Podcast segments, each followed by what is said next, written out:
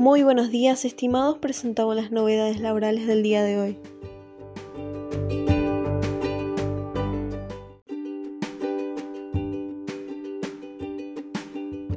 Impuesto a la riqueza. AFIB habilitó el pago a través del volante electrónico de pago. El volante electrónico de pago del aporte solidario está disponible desde este jueves en la página web de la Administración Federal de Ingresos Públicos.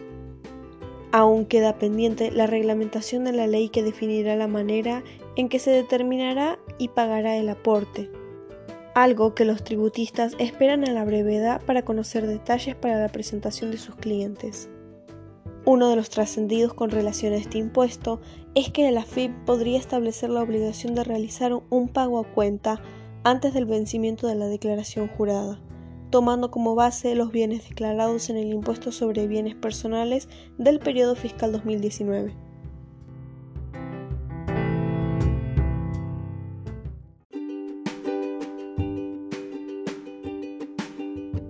El presupuesto 2021 consagra una confiscación de AFIP contra contribuyentes que piden devolución de impuestos.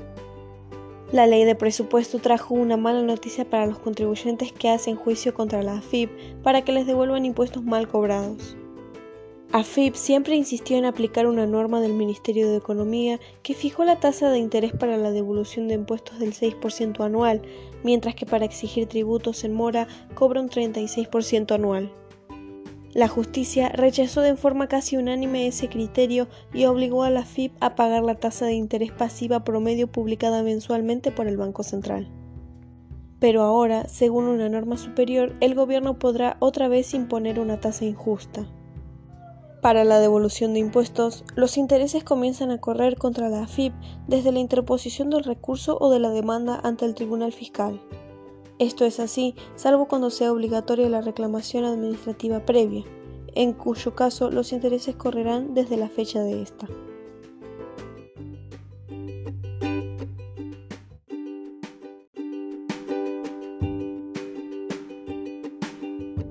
AFIP anuncia 2 subastas, artículos electrónicos y de pesca retenidos en la aduana. La Administración Federal de Ingresos Públicos llevará adelante 2 nuevas subastas online de mercadería que, por regazo, decomiso o abandono, quedó a disposición de la Dirección General de Aduanas. El primer remate, a realizarse el próximo jueves 11 de febrero, dispondrá para los ofertantes variedad de artículos electrónicos y repuestos para motos y autos, mientras que la segunda subasta, el 18 de este mes, estará compuesta principalmente por lotes de artículos de pesca.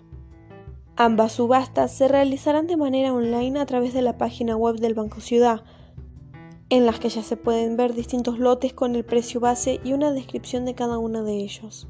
Para poder participar, los interesados deberán realizar una inscripción 48 horas antes de cada remate.